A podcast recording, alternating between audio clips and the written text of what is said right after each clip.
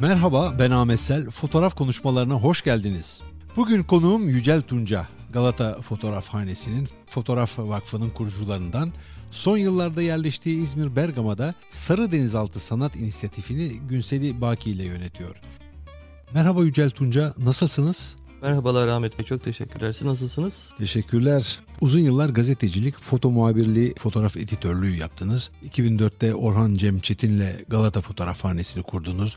Fotoğraf Vakfı'nın kuruluşunda yer aldınız. Üniversitelerde fotoğraf dersleri verdiniz. Şimdi de İzmir'e yakın Bergama'da yaşıyorsunuz ve iki bin on sekizde Günseli Baki ile birlikte kurduğunuz Sarı Denizaltı Sanat İnisiyatifi'ni yönetiyorsunuz. Bu yapı görsel sanat ve görsel kültür üzerine projeler üretiyor.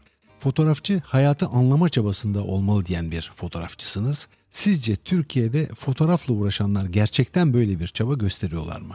Yani son yıllarda çok çok tartıştığımız konulardan bir tanesi. Bu konuda böyle düşünüyorum ben. Çok parçalı bir camiadan bahsediyoruz fotoğrafçılık alanında. Dünyanın her yerinde olduğu gibi Türkiye'de de. Fotoğrafla uğraşan insanların önemli bir kısmı bunu hobi maksadıyla gerçekleştirdiği için bir tür hayatlarını renklendirme, kendilerini iyileştirme, belki günlük hayatın streslerinden uzaklaşma anlamında bir uğraş olarak değerlendiriyor. Ama şunu da rahatlıkla söyleyebilirim ki Türkiye'de fotoğrafçılığı kendisini ifade etme, hayata bakışını başkalarıyla paylaşma, dünyayı anlama ve anlatma yolunda çaba gösteren çok sayıda insan olduğunu da görüyorum, biliyorum. Böyle söyleyebilirim. Şimdi siz bunu hem Bergama'da Sarı Denizaltı İnisiyatifi çerçevesinde hem de İstanbul'da Galata Fotoğrafhanesi deneyimi sürecinde gördünüz, yaşadınız herhalde. Burada da aynı şekilde bunu söyleyebilirim ama İstanbul'daki tecrübelerim, Bergama'ya yerleşmeden önce İstanbul'da Galata Fotoğrafhanesi ve Fotoğraf Vakfı çevresindeki gerek öğrencilerim olsun, gerek birlikte çalıştığım fotoğrafçılar olsun, onların fotoğrafı ele alış biçimlerinden bunun bir hobiyi aşan, boş zaman değerlendirme faaliyeti olmanın ötesine geçen, gerçek anlamda bir ifade ifade yöntemi, bir iletişim aracı olarak kullanıldığını gözlemledim. Zaten yaptıkları işler itibariyle de, yaptığımız işler itibariyle de ortaya çıkan sonuçlar bu iletişimin önemsendiğini ortaya koyuyor bana kalırsa. Özellikle İstanbul'daki tecrübelerinizden yola çıkarak sorgulayan, araştıran fotoğraf çalışmalarının Türkiye'de somut bir karşılığı var diyebilir miyiz? İki şekilde ele almak mümkün bunu. Bunlardan bir tanesi piyasa değeri olarak baktığımızda fotoğrafın herhangi bir karşılığı yok. Sektörel anlamda söylüyorum bunu. Yani dergilerde, gazetelerde, çeşitli yayınlarda fotoğrafın profesyonel karşılığını bulmak reklam fotoğrafçılığı dışında Türkiye'de mümkün değil. Belgesel fotoğrafçılık alanında özellikle altını çizmek lazım. Bunun karşılığını ancak insanlar arasındaki iletişimde bulmanız mümkün. Yani izleyici ile fotoğrafçı arasındaki ilişkide bunun sonuçlarını alabilirsiniz. Biliyorsunuz. Ne kadar güçlü bir ilişkidir bu, ne kadar karşılıklı güçlü bir alışveriş yaşanıyordur izleyiciyle fotoğrafçı arasında. Bu sanıyorum zaman zaman işin kendi gücünden de kaynaklanabildiği gibi zaman zaman mecraya bağlı olarak da değişebiliyor. Hatta hatta bence konjonktürel olarak da değişebiliyor. Toplumsal hassasiyetlerin arttığı dönemlerde bu iletişim daha güçlü gerçekleşirken bu hassasiyetin zayıfladığı, azaldığı dönemlerde biraz gücünü kaybediyor gibi gözüküyor. Peki bu fotoğraf çalışmalarının, özellikle belgesel diye adlandırabileceğimiz çalışmaların gerek basılı medyada gerek diğer iletişim araçları çerçevesinde yeterli ilgiyi görmemesi bu sektörün gelişmesinin önünde bir engel değil mi?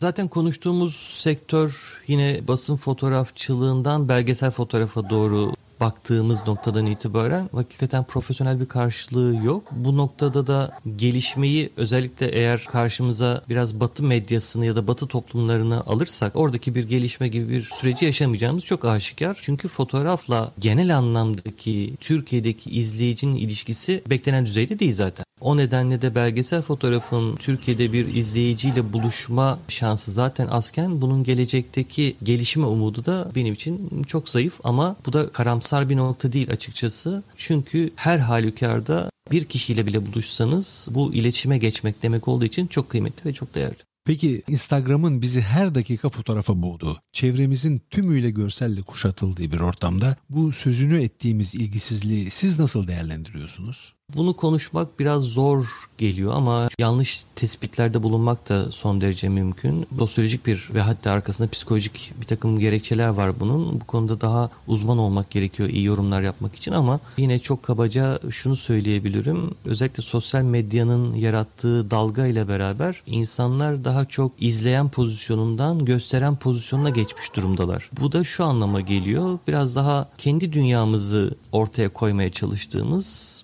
başka dünyalarla çok fazla ilgilenmediğimiz bir durum ortaya çıkmasına sebep oluyor. Bu nedenle göstermeye çalıştığımız fotoğraflar çok daha fazla bakmayı tercih ettiğimiz fotoğraflara göre. O nedenle de sunuma açılan fotoğraf sayısı çok çok fazla. Fakat bu sunuma açılan fotoğrafların izleyici tarafından alımlanması, değerlendirmesi derseniz niteliksel olarak bunun çok düşük ve çok zayıf olduğunu söyleyebilirim. Yani Instagram'da ya da Facebook'ta görsellere bakma süremizin, algılama süremizin ne kadar düşük olduğunu, detaylardan uzak bir izleme biçimi olduğunu, çok kaba, çok üstünkörü bir iletişim yarattığını orada biliyoruz. O yüzden de aslında fotoğraf dediğimizde, fotoğraf izleme dediğimizde bizim beklediğimiz, istediğimiz mecralar bu sosyal medya mecralarının dışında, bilmiyorum eski kafalı mı diyeceksiniz bana ama hala basılı yayınlar olmaya devam ediyor. Çünkü bir basılı yayında fotoğrafa bakmak, yani bir kitapta, bir dergide fotoğrafa bakmak ya da bir sergileme aşamasında bir fotoğrafı karşısında durup izlemek çok daha nitelikli bir iletişim süreci yaratıyor. Ama öte yandan bugün bir fotoğraf kitabının basılmasını sağlamak çok zor çünkü çok maliyetli. Bu nedenle yayın evleri de mesafeli duruyor. Fotoğraf yayınlayabilecek dergi ve gazeteler de bunu niteliksiz ve çok sıradan koşullarda yapıyorlar. Bir çıkmaz aslında bu. Yani az önce söylediğim noktadan baktığınızda da hakikaten bunun bir çıkmaz olduğu kendiliğinden aşikar biçimde ortaya çıkıyor. Çünkü bir yandan diyoruz ki sosyal medyada fotoğraf kendi içeriğinin paylaşımı noktasında çok yetersiz kalıyor. Çok o hızlı tüketilme sebebiyle. Dolayısıyla orada çok fazla bir karşılığı yok. Ama öbür tarafta da işte basılı yayın olarak karşımıza çıkması durumunda da o basılı yayınlara ulaşan, ulaşmak isteyen izleyici sayısı o kadar az ki bir kısır döngüye dönüşmeye başlıyor. Bir tarafta çalışmalarınızı göstermek istediğinizde niteliksiz bir buluşmadan kaçamıyorsunuz. Diğer tarafta daha etkin bir buluşma istediğinizde bu sefer buluşabileceğiniz insan sayısı son derece sınırlı bir hale geliyor. Fakat yine de özellikle basılı yayınların şöyle bir içimizi serinleten yanı olması lazım. Her ne kadar az sayıda insan tarafından ulaşılıyorsa da, talep ediliyorsa da bunlar geleceğe kalması bakımından fotoğrafın bence önemli noktalarından bir tanesi bu. Bugünü geleceğe taşıması bakımından dijital mecralara göre çok daha büyük avantajlar olan mecralar, basılı mecralar. İzleyicilerin fotoğrafa ulaşabildiği diğer bir mecra fotoğraf sergileri. Hala sergilerin meraklı bir izleyici kesiminin takibinde olduğunu söyleyebilir miyiz? Yoksa sergilere ilgi azalıyor mu? Yine bu saptamayı yapmam çok Çok zor. İlgi giderek azalıyor mu? En azından yükselmediğini söyleyebiliriz. Hani bunda bir artış olmadığında hemfikir olabiliriz ama azalma konusunda çok emin değilim. Çünkü yine gerek İstanbul'da gerek İzmir'de izleyebildiğim kadarıyla hakikaten kendi çerçevesinde nitelikli bir takım fotoğrafik çalışmalar olduğunda izleyicilerin, bu pandemi dönemi öncesinden bahsediyorum tabii ki, salonlara gayet heyecanla, istekli bir biçimde geldiklerini görüyoruz. Öte yandan da bizim en son Bergama'da yaptığımız Bir Mahallenin Hafızası Kale sergisi pandemi koşullarında da olsa işte salona sınırlı ya da sayıda insanın davet edilmesi, işte maske zorunluluğu, işte fotoğrafları izlerken kendi aralarında belli bir mesafe konmasını talep etmemiz gibi koşullara rağmen on gün içerisinde bin izleyiciye ulaştı. Bu bana kalırsa gayet sevindirici bir sayı özellikle bu koşullarda. Bu nedenle şöyle söylüyorum, yani sergi salonlarının tartışılacak başka yanları var, başka problemleri var ama izleyici azalması noktasında galiba biraz daha pozitif bakabileceğimiz bir noktadayız. En azından çok boş salonlarla karşılaşmıyoruz diyebilirim. O zaman bu çerçevede gerek Fotoğraf Vakfı, fotoğraf dernekleri veya sizin kurduğunuz Sarı Denizaltı tipi inisiyatifler önemli bir rol oynuyor. Bundan söz edebilir miyiz? Kuşkusuz öyle. Yani bir yandan Türkiye'de köklü bir dernek geleneği var. Çok uzun yıllara dayanan bir dernek geleneği var. Bu derneklerin belli bir talebi karşıladığını kabul etmek ve görmek lazım. Özellikle e, hobi fotoğrafçılığı alanında çok ciddi bir talebi karşılıyorlar. Bu anlamda önemli bir işlev üstleniyorlar ve bunun üstüne de şöyle Böyle bir avantajları var. Hobi olarak fotoğrafçılığa başlamış insanların en azından küçük bir kısmının bile olsa fotoğrafla çok daha yakından ve derinlemesine bir ilişki kurmasında öne ayak oluyorlar. Dolayısıyla hobi fotoğrafçılarının gelişerek bir amatöre dönüşmelerini ve fotoğrafla daha yoğun bir mesai içerisinde olmalarını sağlayan yapılar. Ama bu dernek yapılarının dışında Türkiye'de bir takım kolektifler ve inisiyatiflerle en azından işte dernekler gibi, vakıflar gibi böyle kurumsal ağırlıkları olmayan, daha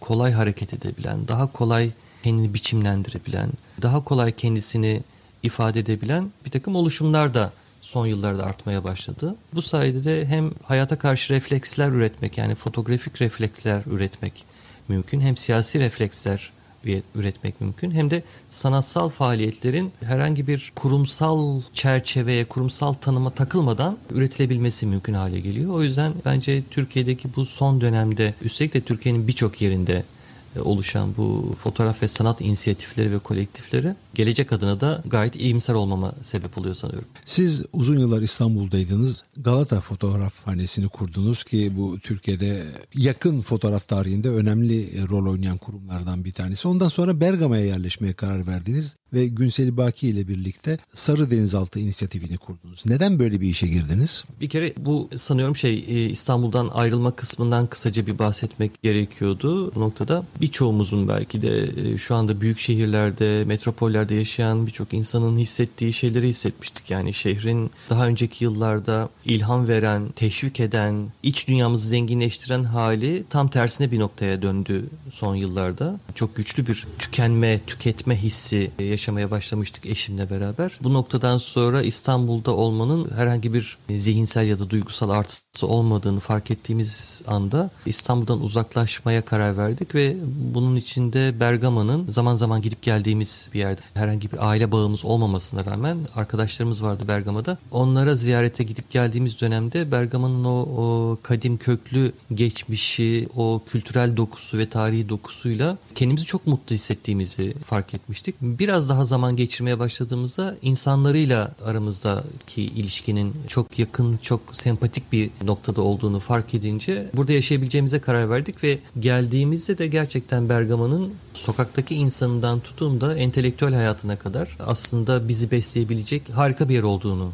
gördük ve buraya yerleştikten yaklaşık bir yıl içerisinde de Sarı Denizaltı Sanat İnisiyatifi'ni oluşturarak buradaki fotoğrafla ve sanatla uğraşan arkadaşlarımızla buluşmaya başladık. Bu çevre zaman içinde hızlı bir şekilde genişledi. İzmir'e, Manisa taraflarına ve sonra kaçınılmaz olarak İstanbul'a kadar uzayan bir çerçeve oluşturdu ve hem bir yandan kendi işlerimizi üretirken Günseli ile hem de bir yandan bu saydığım geniş çerçevede farklı sanat ve fotoğraf disiplinlerinde çalışan dostlarımızla birlikte işler üretme şansı bulduk. Şimdi Sarı Denizaltı İnisiyatifi'ni kurduktan sonra Bergama'da bir mahallenin hafızası kale başlıklı bir çalışma gerçekleştirdiniz. Bu çalışmaya on fotoğrafçı katıldı, görsel sanatçı katıldı. Bu çalışmanın derdi neydi? Biz zaten Kale Mahallesi'nde yaşıyoruz. Hem Sarı Denizaltı hem de evimiz Kale Mahallesi'nde yer alıyor. Dolayısıyla içinde yaşadığımız mahalle aynı zamanda Bergama'nın, Pergamon dediğimiz antik kökeninin eteklerindeki bir mahalle. O yüzden de hem kendi adımıza bu mahalleyi biraz daha iyi tanıyabilmek hem de şöyle bir yanı var.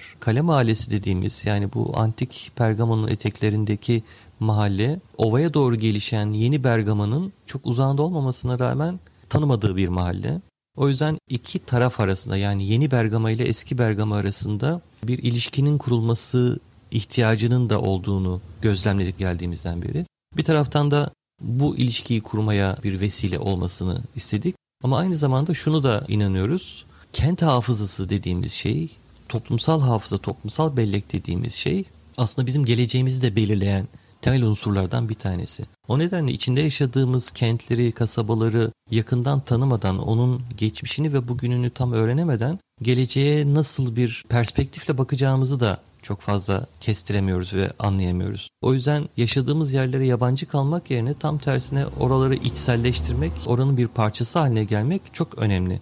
Bunu yaparken de işte elimizde bir takım enstrümanlar var. İşte bunlardan bir tanesi fotoğraf, bir tanesi sözlü tarih kayıtları. Bunların hepsini birleştirdik. Farklı bir yöntem olarak bugüne kadar son birkaç yıl dışında fazla denemediğimiz e, psikocoğrafya yöntemini bu işin içerisine katıp biraz daha öznel yaklaşımları ve yorumları da dahil etmek suretiyle Kale Mahallesi'nden dokuz tane sokak, sekiz tane de portreyi ortaya çıkaracak şekilde geniş bir çalışma yaptık ve gerçekten de Bergama'da bu karşılığını buldu. Çünkü insanlar hikayelerini anlatmak istiyorlar. Belki dünyanın her yerinde olduğu gibi Bergama'da da. Ve bu noktada şunu da çok önemsiyoruz. Bergama'nın tarihini kitaplardan çok rahat okuyabilirsiniz. Bunun işte üç bin yıl öncesine kadar, dört bin yıl öncesine kadar giden yazılmış sayısız kitabı var. Ama günlük hayatın hikayesini okumak istediğinizde ya da sıradan insanın tarihini okumak istediğinizde çok sınırlı bir kaynak var. Bu hiyerarşik tarih ya da resmi tarih dediğimiz tarihin dışında sıradan insanların tarihinin yazılmasına da bir katkı olduğunu düşünüyoruz bu Kale Mahallesi projesinin. Bu çalışmanın iki bölümü var. Bir mahallenin kayıtları ve bir mahallenin keşfi olarak iki bölüme ayırdınız, öyle değil mi? Bu bölümlerde ne anlatılıyor tam olarak? Bir mahallenin keşfi kısmı katılımcı sanatçıların, fotoğrafçıların psikocoğrafya yöntemleriyle mahalle içerisinde kaybolarak biraz kişisel bir deneyim içerisinde mahalleyi görmeleri, kendi mahalle izlenimlerini ortaya koymalarını sağlamak amacıyla bir keşif yolculuğuydu. Bu kısmını keşif başlığı altında e, anlatmayı tercih ettik. Fotoğrafçılar ve sanatçılar bu noktada çalışırlarken kendilerini daha özgür ve daha yaratıcı hissettikleri için farklı yöntemlere başvurabildiler. İşte üç boyutlu çalışmaları ortaya çıkaran arkadaşlarımız oldu ya da parşömen üzerine Bergama'nın el sanatlarından bir tanesi kağıt üretimi olan parşömen üzerinde fotoğraf baskıları, güneş baskıları yaparak ortaya koyduğu işler oldu. Dolayısıyla kendilerini daha özgür bir üretim içerisinde hissettikleri bir alandı ve kendilerini ortaya koyabildikleri bir alandı. Bir mahallenin kayıtları kısmı ise çerçevesi daha net, sokak ve insan hikayelerinin anlatılacağı bir bölüm olarak tercih edildi. Dolayısıyla oradaki yine aynı arkadaşlarımız bu sefer kendilerine birer sokak ya da birer cadde seçtiler mahalle içerisinde. Bu sokak ve caddeler üzerindeki hanelerde yaşayan insanlarla birlikte oranın günlük hayatını ve mimarisini ele aldıkları bir çalışma, bir sokak monografisi ortaya koydular. Bu kayıtların yine bir parçası olarak da mahalle içerisinde yaşayan farklı yaş gruplarında, farklı cinsiyet gruplarındaki insanlardan seçilmiş örneklerden portreler ele aldılar.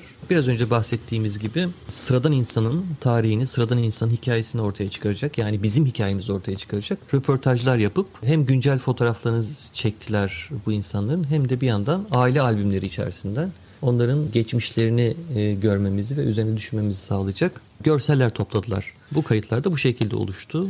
Sergilerken de bunları eski bir marangozhanenin içerisinde, büyükçe bir marangozhane yapısının içerisinde karşılıklı duvarlarda e, sergiledik. Yani bir tarafta mahallenin kayıtları, diğer tarafta mahallenin keşfi. Bir koridor gibi insanlar sergiyi gezerlerken hem sanatçıların öznel yorumlarını keşif bölümünde gördüler, hem de daha objektif değerlendirmeleri ya da aktarımları kayıtlar bölümünde izleme şansı oldu. Peki bundan sonra çalışmalarınızı nasıl yönlendirmeyi düşünüyorsunuz? Sizin kişisel çalışmalarınız ne durumda? Ya Günseli'de ben de Sarı Denizaltı İnisiyatifinin içerisinde yaptığımız ortak çalışmaların dışında, ki şu anda burada bir Sümer Bank kapatılmış olan, bütün Sümer Banklar gibi kapatılmış olan bir fabrikayı çalışıyoruz. Bunun içerisinde otuz yıl boyunca çalışmış olan binlerce İşçiden yine bir takım örneklemeler yaparak onlardan sözlü tarihle fabrika hikayesini toparlamaya gayret ediyoruz. Devam eden çalışmalarımızdan bir tanesi bu. Tabii ayrıca kişisel hikayelerimiz de var. Kişisel olarak çalıştığımız işler de var. Ben şimdi yeni bitirmek üzere olduğum, sanıyorum Mart ayı içerisinde artık paylaşılabilir hale gelecek Sinema Bergama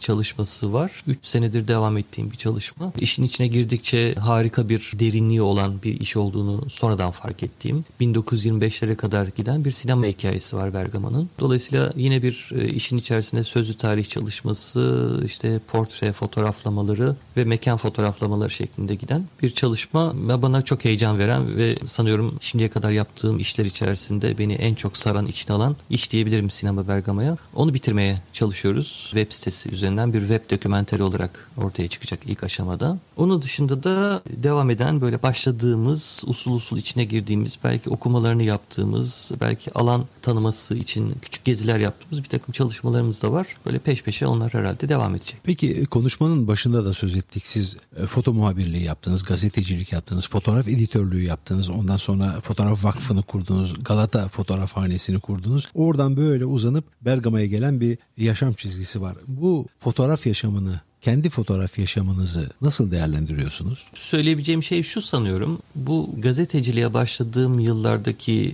bin dokuz yüz seksen yedi başlangıç olarak söyleyebilirim. bin dokuz yüz seksen yedide başladığım basın fotoğrafçılığı hayatı aslında fotoğraf konusunda çok da fazla üniversitede aldığım, Özdemir Gürsoy'dan aldığım fotoğraf dersleri ve daha sonra okul hayatı içerisinde bizi teşvik eden Kayan Güven hocalarımız gibi hocaların bize kattıklarının dışında çok fazla beslenme alanı bulamadan sürdürdüğümüz bir iş alanı gibiydi. Ta ki doksanlara kadar, doksanların ortasına kadar hatta. Yani bir on yıllık süreç bana kalırsa biraz altyapısı zayıf bir süreç olarak geçmişti. O yüzden de ürettiğimiz fotoğrafın aslında tam olarak ne anlama geldiği, neye hizmet ettiği, neye işaret ettiği çok fazla açık seçik değildi benim zihnimde. Ne zaman ki doksan altı doksan yedi gibi İstanbul'da Pia Kültür Evi oluşumunun içerisinde kendimi tarif edip işte orada komün ve kolektif bir hayat tarzı içerisinde yaşamaya başlayınca aslında üretimde bulunduğum elimdeki bu cihazı, bu enstrümanın hem kişisel hayatımızda hem de toplumsal hayatımızda çok önemli karşılıklar olabileceğini ayırt ettim. Kırılma noktasıydı. Ne zamanki iki bin yılından itibaren Fotoğraf Vakfı'nın kuruluş süreci başladı ve arkasından Orhan Cem Çetin'le Galata Fotoğrafhanesi kuruluş süreci başladı. Aynı yıllarda bunlar gerçekleşiyor. O noktadan sonra hakikaten fotoğraf sadece çekme, fotoğraf üretme alanı olarak değil, çok ciddi bir okuma, tartışma, yani bir fikir hayatı parçası olarak hayatımın içerisinde yer almaya başladı. O noktadan sonra fotoğrafla ilişkim çok daha samimi, çok daha içten bir hale geldi diyebilirim. E, yüzeyselliği bir anlamda aşmış oldum fotoğrafla olan ilişkimde. Bugün hala öyle devam ediyor. Hani çok fazla fotoğraf üreten bir fotoğrafçı değilim ben. Sürekli bir şey ihtiyacı da duymuyorum. Elime fotoğraf makinesi alıp sokaklarda dolaşıp fotoğraf çekme ihtiyacı da duymuyorum. Hakikaten benim ilgimi çeken bir konu olduğunda üzerine fotoğraf makinesiyle gitmek, fotoğraf makinesiyle birlikte o konuyu anlamaya çalışmak, araştırmaya çalışmak benim daha çok ilgimi çekiyor. Ama herkes gibi benim de tabii ki bir şey yanım var. Zaman zaman fotoğraf makinesini son derece maksatsız bir biçimde omzuma asıp sokaklarda yürürken işte sağda solda gördüğüm iki üç şeyi de fotoğraflamıyor değilim. Yani o kadar da katı bir disiplin içerisinde şey tutmuyorum kendimi. Yani fotoğrafla olan ilişkimi aslında şöyle özetleyebilirim çok kısa bir biçimde. Gayet samimi, sıcak ve rahat bir ilişkim var. Abartmıyorum, büyütmüyorum. Hayatımın en kritik noktası haline getirmiyorum. Böyle olduğunu düşünmüyorum fotoğrafçılığın. Ama bir yandan da yaptığım işe de çok saygı duyuyorum. Yücel Tunca, bu konuşmaya katıldığınız için çok teşekkür ederim. Bundan sonraki çalışmalarınızda da başarılar dilerim. Ben de çok teşekkür ediyorum. Görüşmek üzere. Sağ olun. Bugün konuğum Yücel Tunca'ydı. Belgesel fotoğraftan Günseli Baki ile kurduğu Sarı Denizaltı Sanat İnisiyatifi'nin Kale projesinden ve kendisinin fotoğrafla kişisel olarak kurduğu ilişkiden söz ettik. Bu yayını ve daha öncekileri tüm podcast platformlarının yanı sıra fotoğraf konuşmaları nokta com adresinden dinleyebilir. Bu adreste konuklarımla ilgili bilgilere ulaşabilir, yayın notlarını okuyabilir, yorum bırakabilir ve abone olabilirsiniz. Önümüzdeki pazar yeni bir yayında buluşmak üzere. Hoşça kalın.